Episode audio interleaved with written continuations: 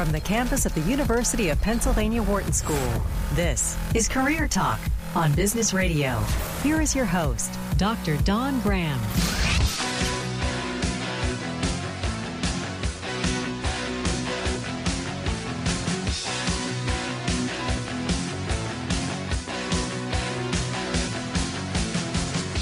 Welcome to Career Talk, your career insider. We are in Business Radio and we are powered by the Wharton School, Sirius XM channel 132. Hey, if it's Thursday noon Eastern, you can call us right now at 844 Wharton, 844 942 7866. Why not get in the queue? We'd love to hear from you.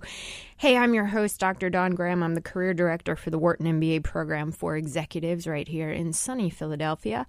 I'm also a licensed psychologist and former corporate recruiter. Dream Team is in the house. Dion and Michelle, and they're taking your calls right this second. 844 Wharton, 844 942 7866.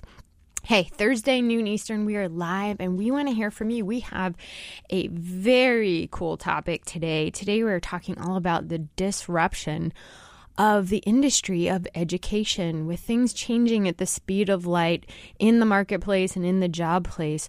Where does the four year degree have a place in this market in the future? Well, today we're going to talk about that and a lot of things related to how you can be prepared yourself for this market that is going to be shifting at a an enormous rate of speed. So we're going to have Danny Iny on the show today, the founder and CEO of Mirasee and best-selling author of nine published books, including Teach and Grow Rich, The Audience Revolution, and Engagement from Scratch. He's the host of Business Reimagined, a podcast, and his research has culminated in his latest book, Leveraged Learning How the Disruption of Education Helps Lifelong Learners and Experts with Something to Teach.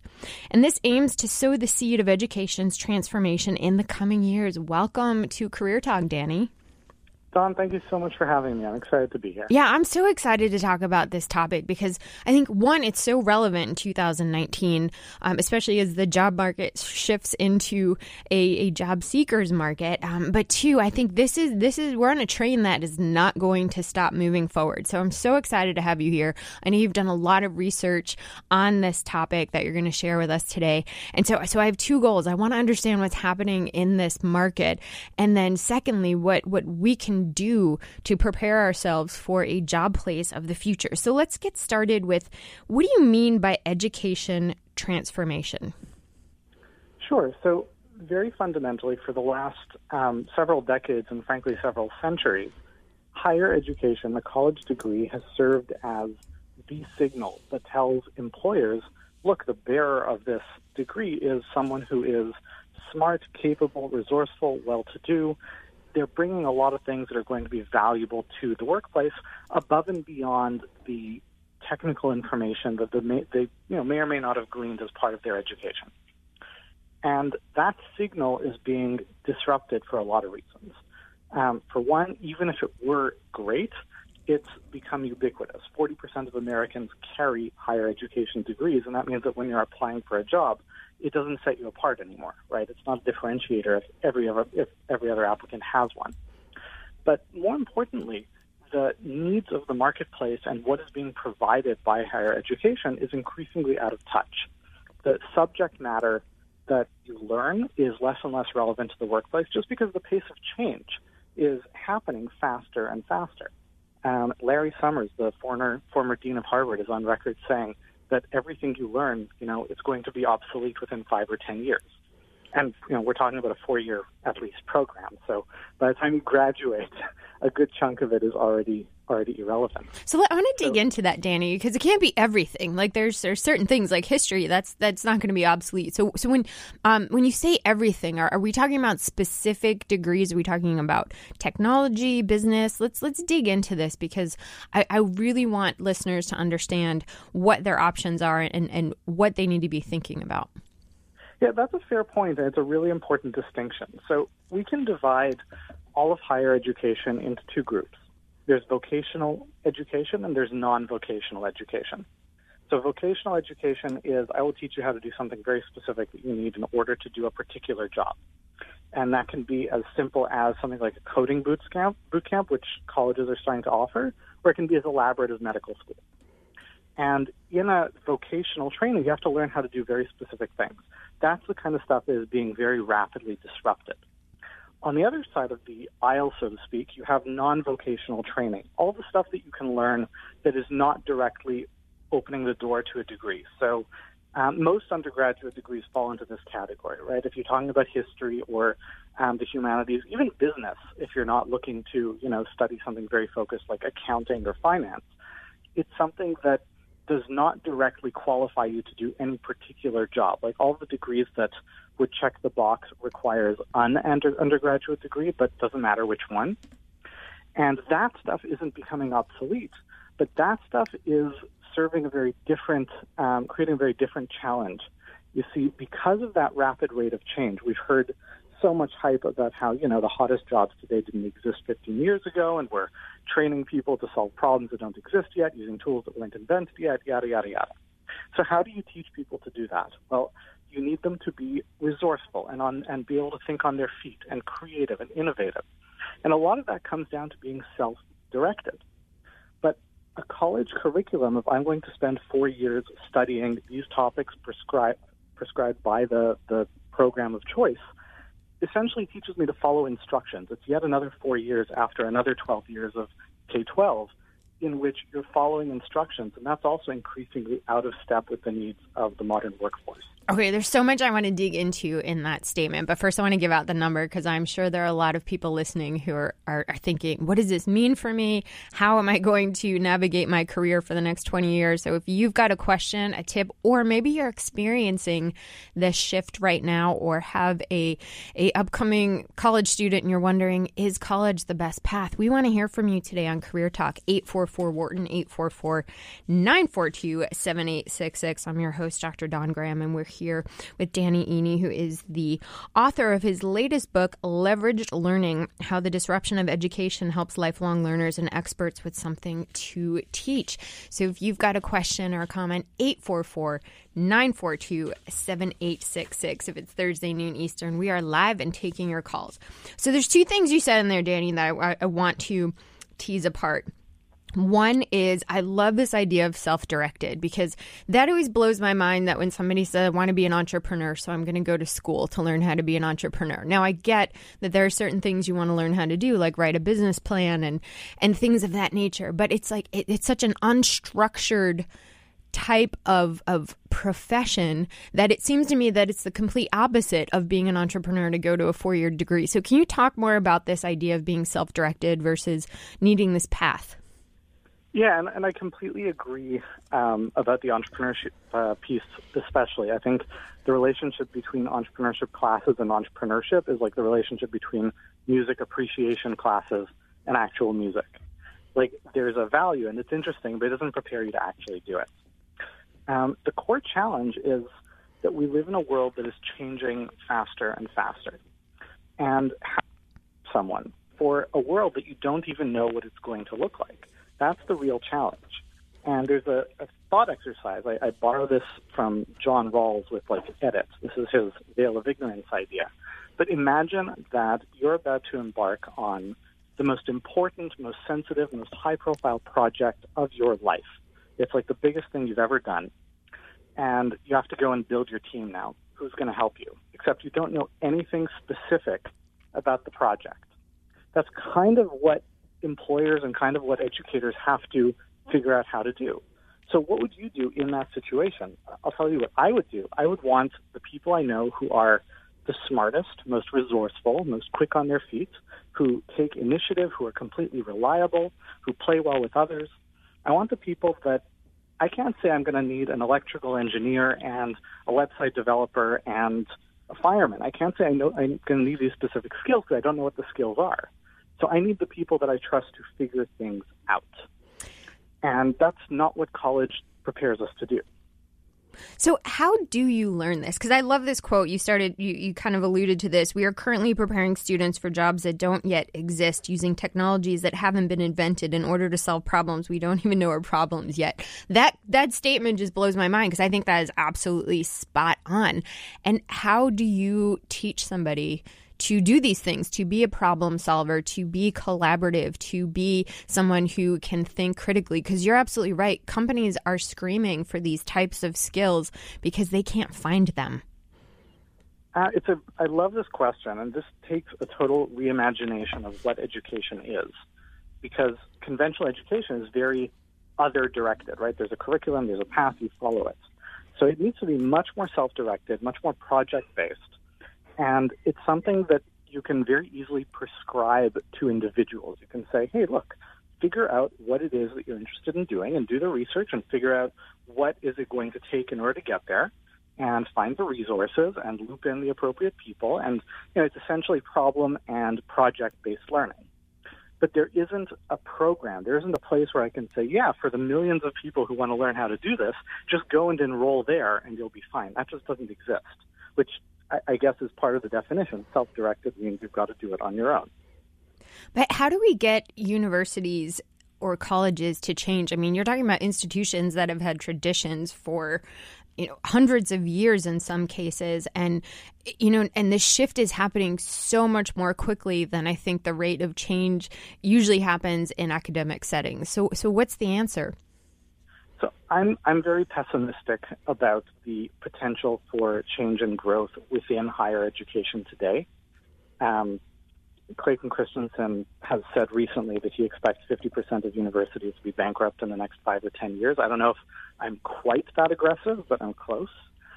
I think you're right. These are institutions that have a ton of history, a ton of inertia, and it's hard for them to just change course because they're tied to everything that made them great up until today. Right? They have the grounds, they have the campuses, they have the legacy, they have you know tenure, which constrains what people are able to teach and who you're able to let go of, and accreditation, which is great and a signal of value, but also ties your hands around what you can do that's new and different. So the list goes on and on, and I don't think this is fixable within higher education, with a couple of exceptions. So it's important also to distinguish that there are kind of two categories of higher education in the United States. There are many thousands of colleges and universities. And of those, only about 200 are what you can call selective, meaning that they accept less than 50% of the people who apply. And so the 90 plus percent of colleges that are not selective, they're going to be in for a lot of trouble. The couple hundred colleges that are selective, they have a lot more to work with, right? If you look at the five richest colleges, you're looking at Harvard and Yale and Stanford and a couple of others, their endowment in aggregate is about $135 billion. So they can afford to do interesting things and take risks. And even if it's going to be rough in the short term as they look at how do they navigate these transitions, they can figure it out. So it's not that some colleges can't figure this out, but colleges as a whole, higher education as an institution, I, I don't think it's fixable. Wow. That is that is quite the statement. It's not that's a little bit scary. Hey, 844 Wharton 844-942-7866.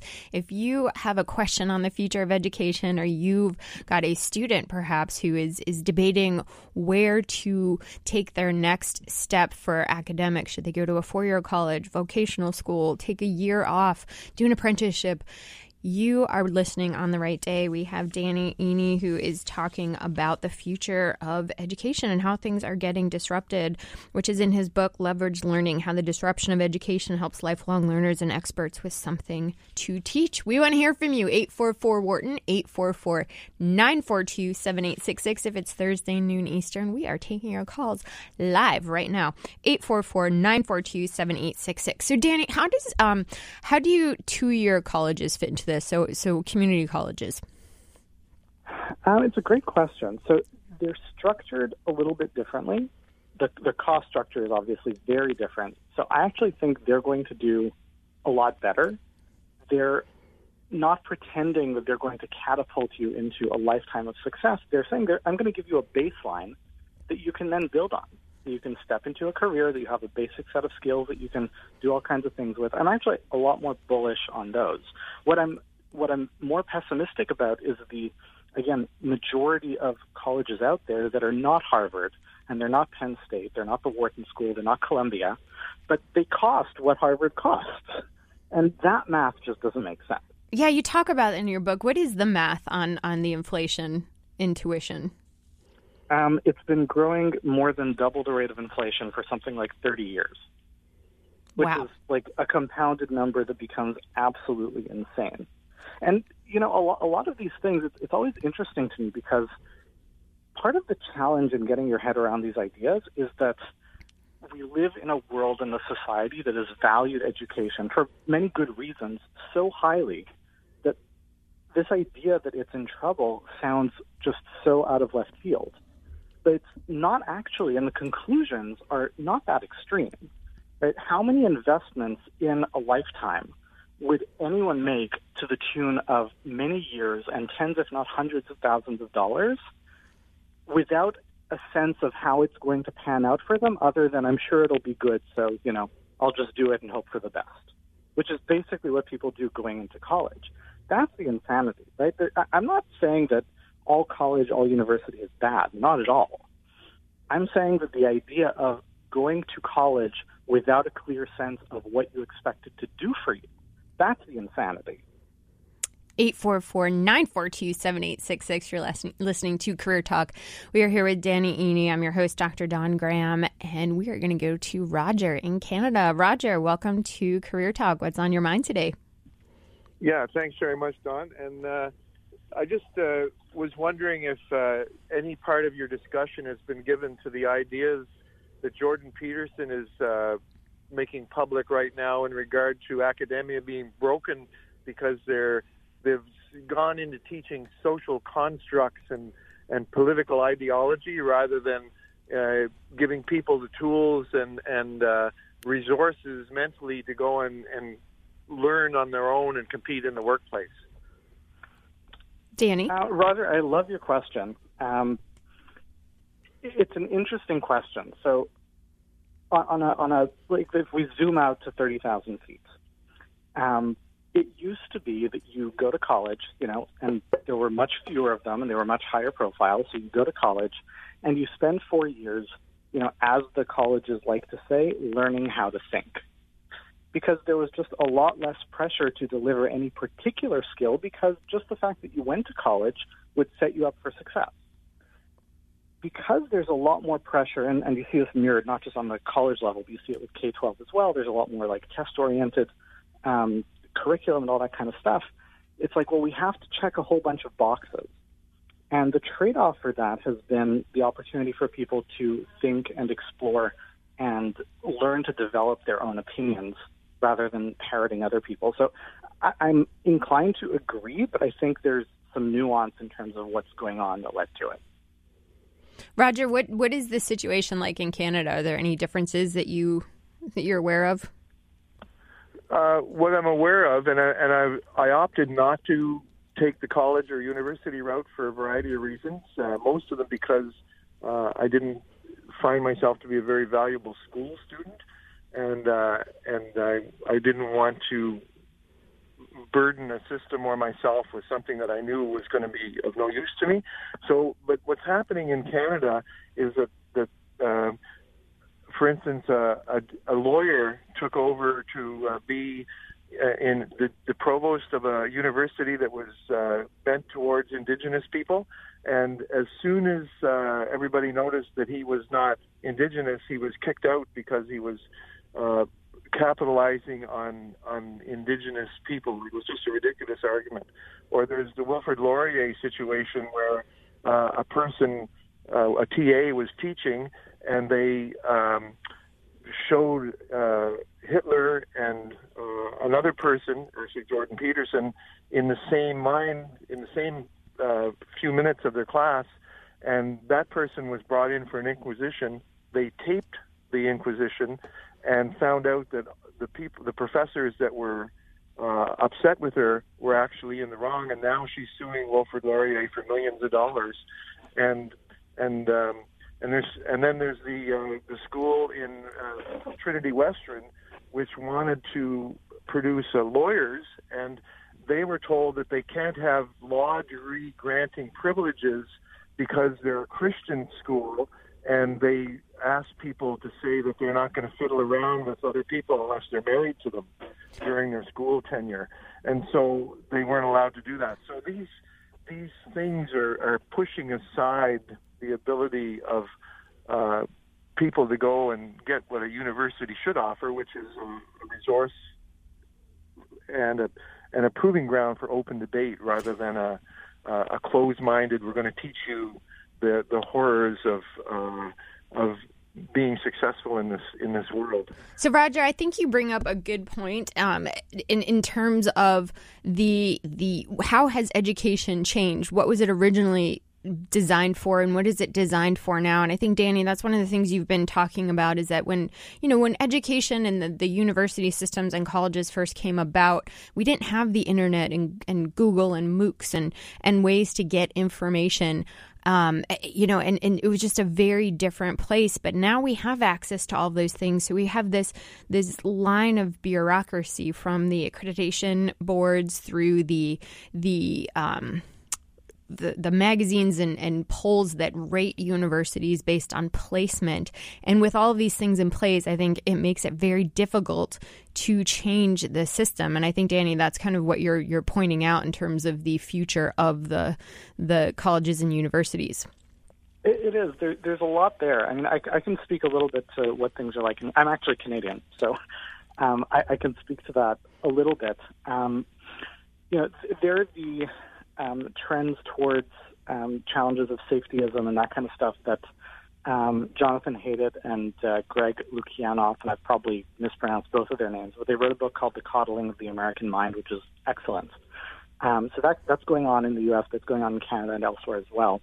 Um, I think the biggest difference, but also the line of, of similarity, is um, college is very expensive in the United States. And that's not the case in Canada, right? It's mostly paid for by the government. Um, and I do get a lot of questions of, you know, is it different in Canada because it's not putting people into massive amounts of debt? And the answer is it's not as bad, right? It's a lot better than it is in the U.S., but fundamentally the transaction is about two things, right? I say I'm going to spend a certain amount of time, a certain amount of money going to college.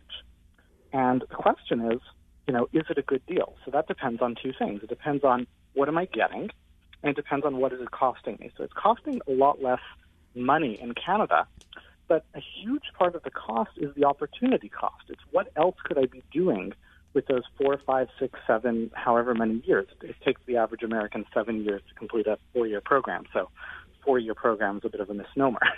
Um, and so because the cost is inflated in the U.S. versus other places where it's much cheaper, we're seeing a lot of this disruption happen a lot faster in the U.S., but mm-hmm. the opportunity cost is the same everywhere.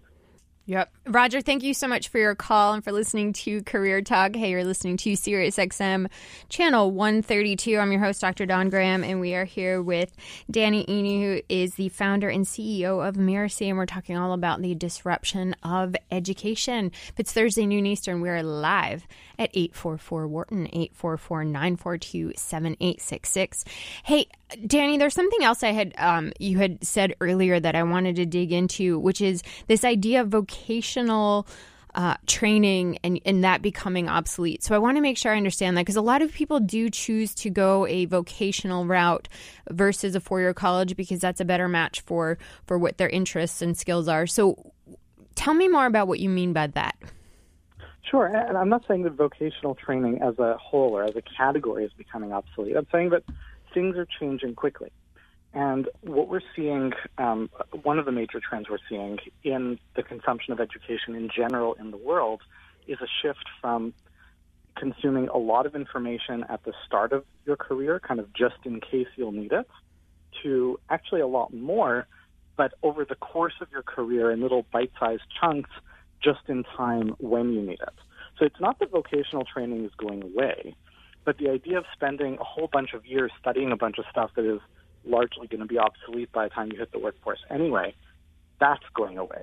The idea that you're going to spend a lot less, kind of what's the minimum viable amount of training to allow you to hit the ground running, recognizing that you're going to have to invest your time and energy and probably money, either you or your employer, in your education on an ongoing basis throughout your career. And I would think that's that's that's kind of the message I took from your book is that this is this is kind of the way of the world now. There is no more end to your education. You are going to be a lifelong learner, or you're going to find yourself SOL. Am, am, am I reading that right? I think so. Yeah, I, I mean, because I do believe that now. I mean, it just, for example, technology was not a part of so many jobs even just a decade ago. And now it's pretty much part of every job. So if you're not keeping up with that, you're going to be left behind. And, and with hybrid jobs and, and jobs being replaced by automation and new jobs that, that didn't even exist that employers can't find people to do because no one's ever done them. I mean, I, I think that if we want to maximize our opportunities, this idea of lifelong learning, and it doesn't have to be in an institution and it doesn't have to be in a four year program. Um, as you point out in your book, there's a lot of other ways ways to do this through apprenticeships, self created internships, learning through free online classes. There's so many ways to stay up to date with what's going on that I think this is going to become something that we all need to incorporate into our day to day career needs. Hey, 844 Wharton, 844 942 7866. If it's Thursday, noon Eastern, we are live taking your calls all hour long.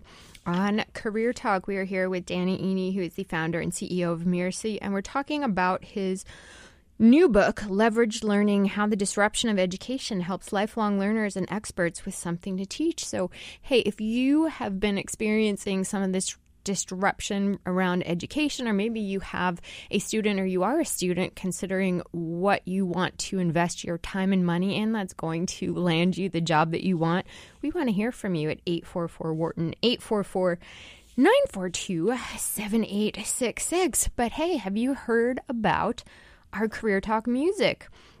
For the month of January, Career Talk wants to help you make your music career dream a success.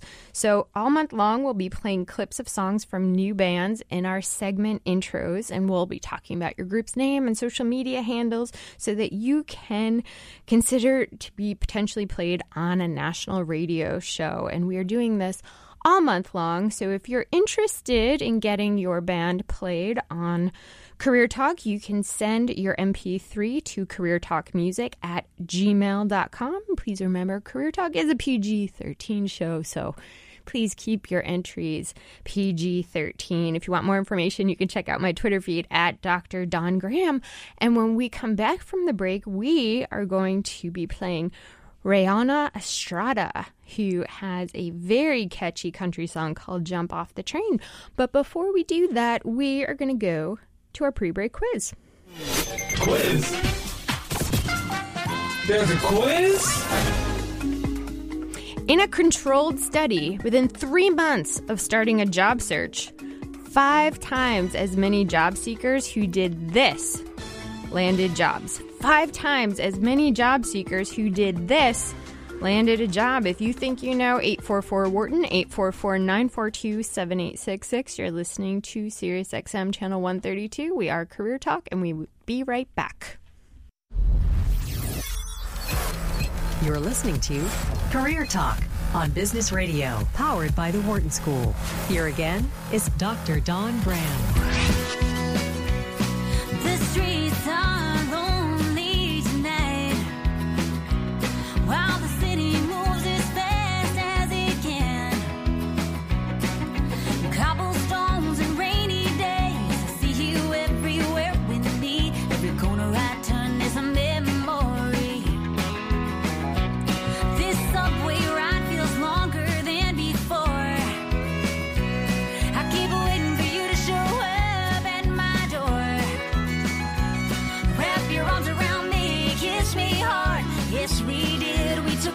Graham.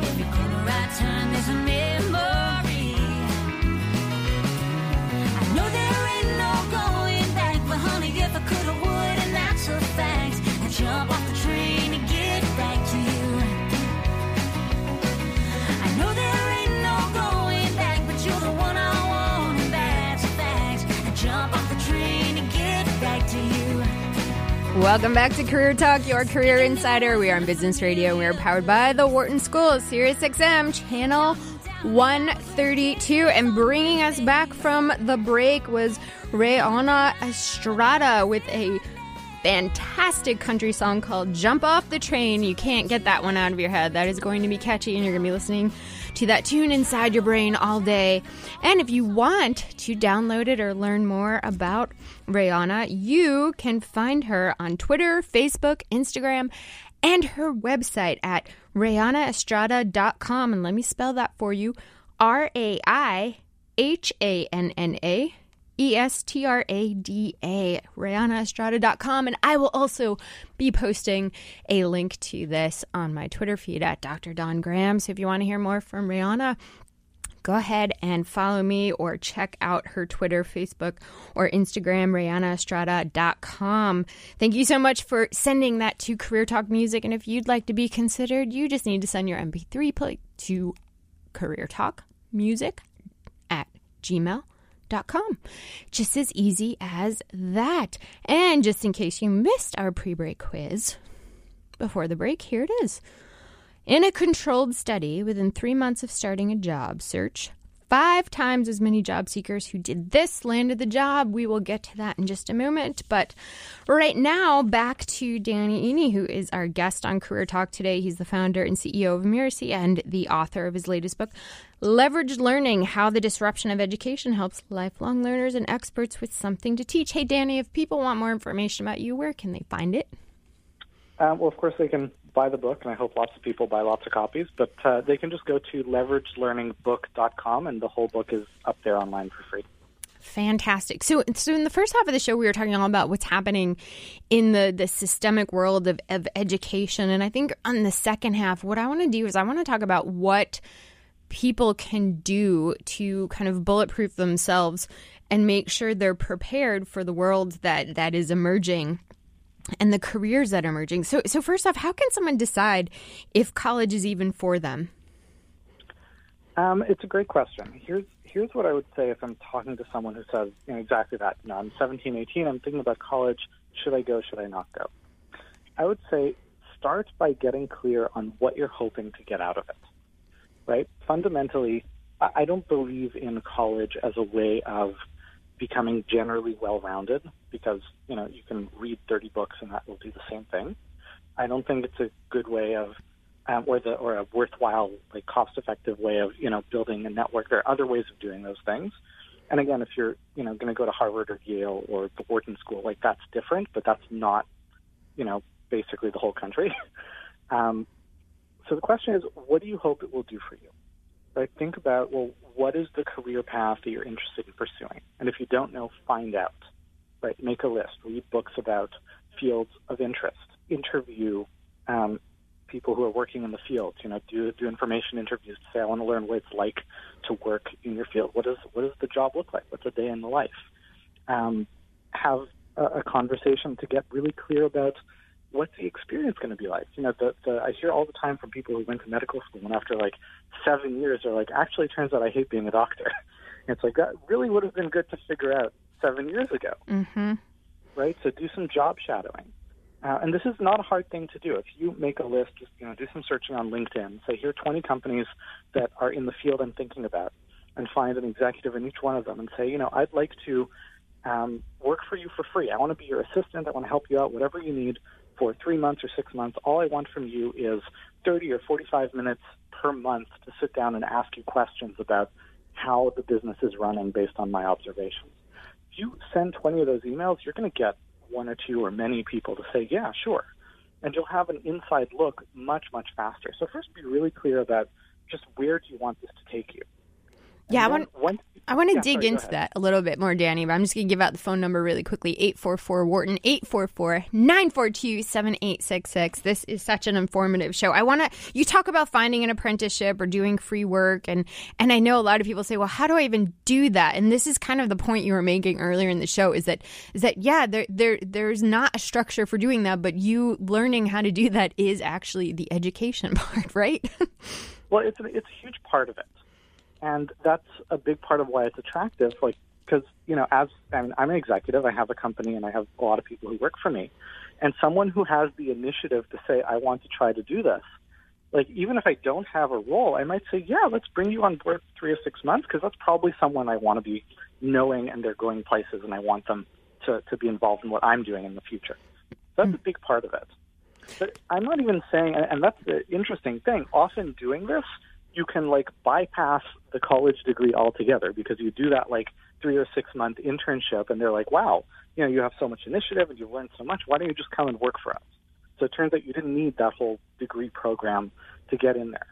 But let's say that doesn't happen, right? Which is that's not the point. That's just a possible nice side effect. Now you know that this is what you want. You know what you want to pursue.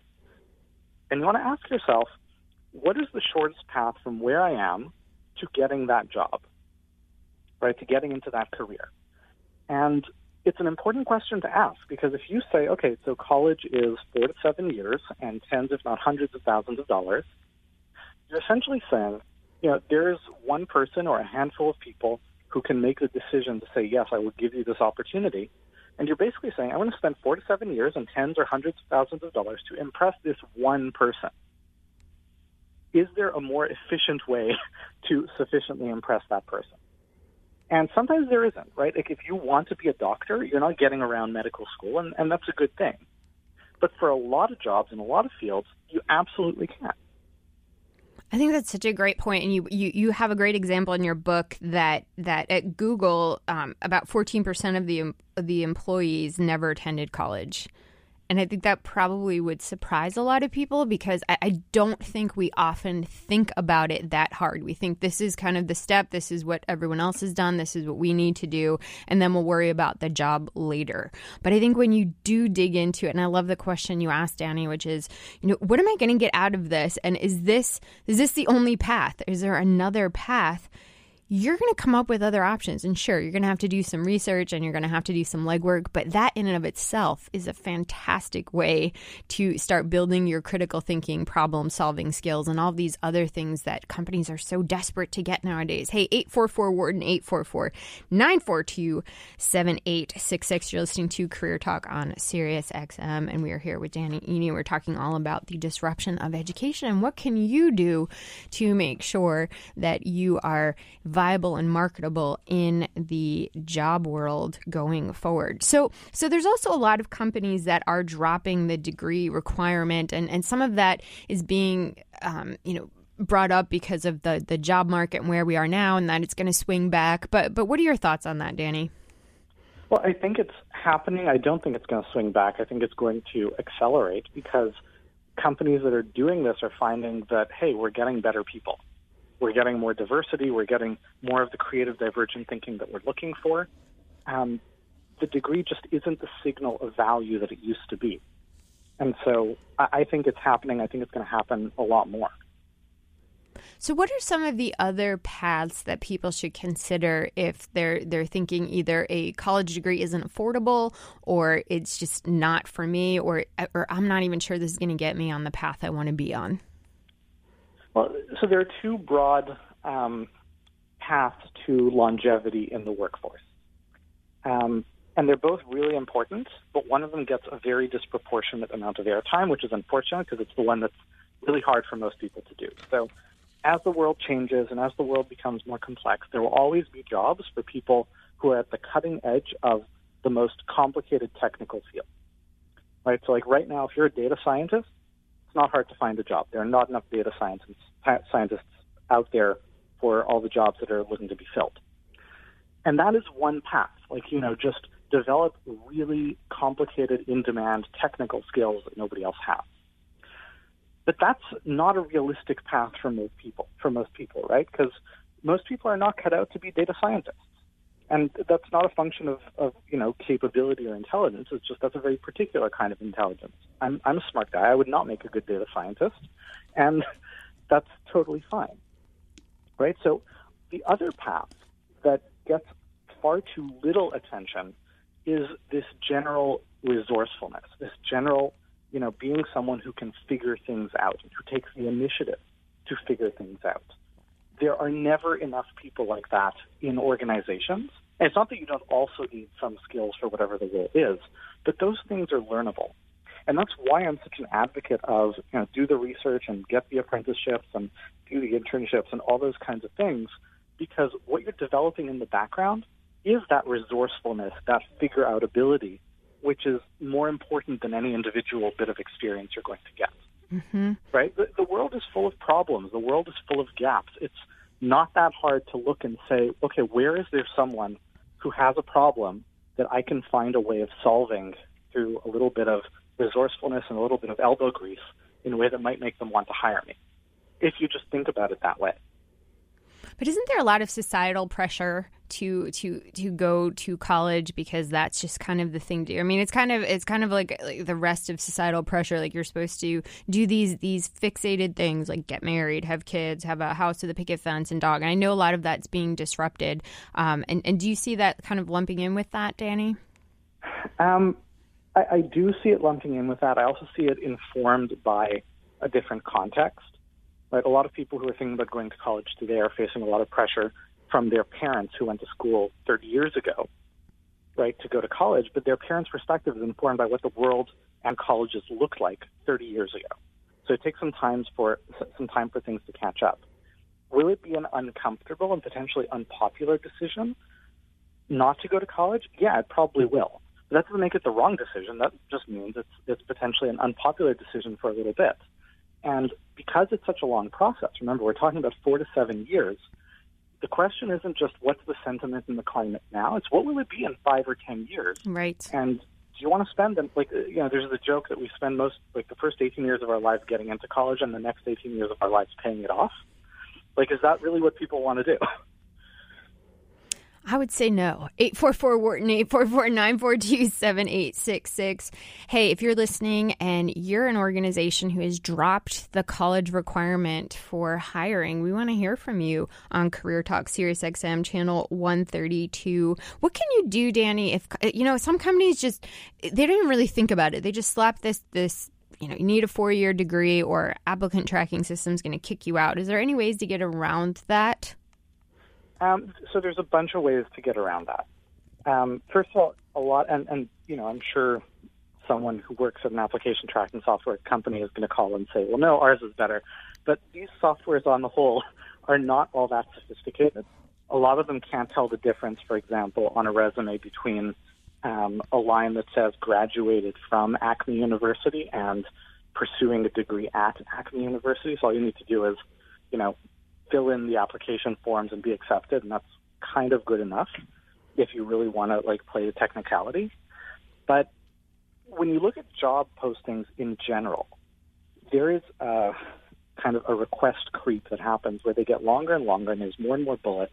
And if you really read them, it's like, come on, nobody who's going to do this job is really going to check all of these boxes. It's just that the systems, if there is an automated an automated system, they're designed to screen for some and just see the others as nice to have. So, first of all, a lot of companies don't use application tracking systems. Like a lot of companies just don't do that. They're very, very prevalent in big companies. Mm-hmm. Yeah, ninety-eight percent represents the majority of the economy. Ninety-eight percent of the Fortune 500, but yeah, there's a lot of other companies. Yeah, the majority of jobs are not at the Fortune 500, and some of those companies don't as well. But you can also just bypass that whole process. And that's where that resourcefulness and ingenuity comes in. It doesn't take that that much work to do a little bit of research and say, well, here are five job postings I'm interested in. So who are people in the organization that might be the decision makers about this? Networking. And, Sorry. Yeah. well, networking or, or just being creative. Like, you know, create a package with your resume and, you know, something lumpy and put it in a FedEx envelope and send it to that person and bypass the whole process. They won't all like it. You don't need them all to like it. You need one of them to. Mm-hmm. Yeah, it's just going back to this this theme of being creative and standing out and finding ways around the step by step process to get to where you want to be. And I will say, as a hiring manager, I respect that. I I've passed over people who've who've applied to the system only to have somebody put their resume on my desk with a glowing endorsement, and I'm like, all right, bring them in. Like you know, now we're talking about networking. I'm impressed. Hey, eight four four Wharton. Eight 44942 You're listening to Career Talk on Sirius XM. We're going to go to Aaron in California. Welcome to the show, Aaron. What's on your mind? Hey, great conversation uh, so far. You know, I've got an interesting perspective. I graduated college $260,000 in debt. So, whoa. The, Did you uh, pay twice? Talk about, what, happened there? To talk about oppor- opportunity cost and you know, really being an indentured servant to, Uh, you know, quote unquote, the man, and how long that takes to pay off. You know, I've got so to finally pay that off, I, I shifted careers and went the entrepreneurial route. So we've got 72 employees now here in Santa Cruz. I couldn't even tell you what percentage of them have college degrees. It's literally not on our radar whatsoever, and some of these are very specialized roles. We put a lot more value in experience and fire in the belly um, in uh, you know kind of a get it done type of attitude than we do what school they went to or didn't go to. Yeah, I love that hunger. Hunger is so important to get hired. Um, so, Aaron, how do you how do you hire? What is your process for both sourcing candidates and making your decision? Yeah, we uh, use Top Grader, uh, which I'm sure you've heard of before. It, and we basically have a very robust email list uh, because we've, we've developed a direct to consumer business, online business. So we'll send a blast out to our list. We'll use all the job posting sites. Uh, we'll run them through TopGrader, which is a great resource to kind of weed out people that don't have uh, the fire in the belly or kind of job hopping and don't have a strong commitment to or work ethic. And then from there, we'll do um, multiple phone interviews. We'll try to uh, bring it down to three or four candidates for in-person uh, panel interview. And when you say a four person panel interview, do you mean you have four people in your company interview one person? Or Correct. yeah. So typically, it's myself, my business partner, and then whoever they'd be reporting to, and, and, and maybe one other person in the department. Yeah. So, so what I like about that is the investment. I know there's big companies like Amazon who have like eight senior leaders do these interviews, and it's it's obviously about fit, but it's also about trying to reduce the bias and make sure that the candidate has exposure to a lot of different people in the organization. Because, like you said, you keep talking about fire in the belly, and I do think that is so critical. The motivation for why you want to be somewhere is going to be one of the key factors in getting hired. So I love that. Danny, do you wanna do you wanna weigh in here? Oh, I, I love everything Aaron said. We do something very similarly at my organization. We actually, as a policy, do not ever look at resumes. Um, I've had on multiple occasions, like you know, someone that's working for me for two years before I found out, oh, this person has a PhD. I never would have known. So that's um, I'm on board with that 100%. Um, a, a tweak to that that um, could be interesting for um, like hiring managers who are listening to this is there are two kinds of information that you can gather through a hiring process, whether it's you know an, an interview, whether it's a resume, whether it's answers to questions, whatever it is. There is narrative information and there's non-narrative information, um, and they're both important, but they serve different purposes. The non-narrative information, so we'll, we'll do a lot of simulation type exercise. Like here's an example of a thing you're going to have to do. Show us how you do it, like that kind of stuff. Um, along with different assessments those things give you a picture of the person before having a sense of their energy and their personality. Because the challenge is that our brains as human beings were designed to interpret how will we get along with someone. So as soon as we get even a snippet of narrative information, we start creating a picture in our head and we make judgments that are often not true. So we try to break our hiring process into two phases. First, we look at all the non-narrative information. I basically want to see that like you know on paper, not in terms of their background or degree or stuff like that, but on paper in terms of um, actual work product that we see that they can produce. Do I believe this person can do the job? And then we want to layer on all the narrative stuff to get a sense of will we like working with this person. Mm-hmm. Hey, Aaron, thank you for giving us a call on Career Talk and um, and bringing up this important topic. I think I think one of the key takeaways on, from from both of you is that we're we're cha- we need to change the way people are hired, and we need to get rid of the check boxes if we want to make better hires and invest more of our time and our people into to making these selections. Thank you so much for giving us a call, Aaron. Hey, you're listening to Career Talk eight four four Wharton eight four four nine four two seven eight six six. So we have to answer our pre break quiz is. In a controlled study, Dion, within three months, just making sure you're ready. Within three months of starting a job search, five times as many job seekers who did this landed a job. Now, it is not the obvious like networking. It's it's an unobvious answer, but that's why it's a pre-break quiz. I think I'm going to use an answer from a previous pre-break quiz that I'm pretty sure was the answer.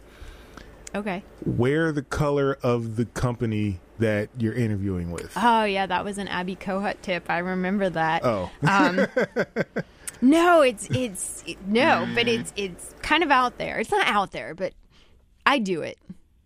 I'll just that gives you no No, help that at all. me nothing. All right. All right. Sorry. Michelle, what are people doing that makes them uh, get hired five times as much as people who are not doing this? I'm gonna guess. Um, my answer's lame. I'm gonna guess networking. No, no, it's not networking. It's Oh, did you already say that? I that? already said that, but I knew you were Oh, on the phone. Sorry, so. yeah. She wasn't paying attention. She was working over here. I know you were working. You actually have have to work. No, it's actually journaling.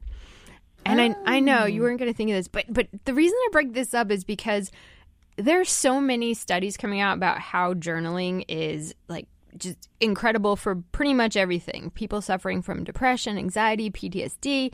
It helps relationships. It helps physical health improve. People get fewer colds. I mean, there's so many aspects of this that I was just like, you know, I have to say this for the new year. You can get a job faster. So it's so it's like not about the job, just journaling in general about journaling, life. journaling Really? about life and kind of getting your upsetting moments on paper and processing and kind of getting all that out.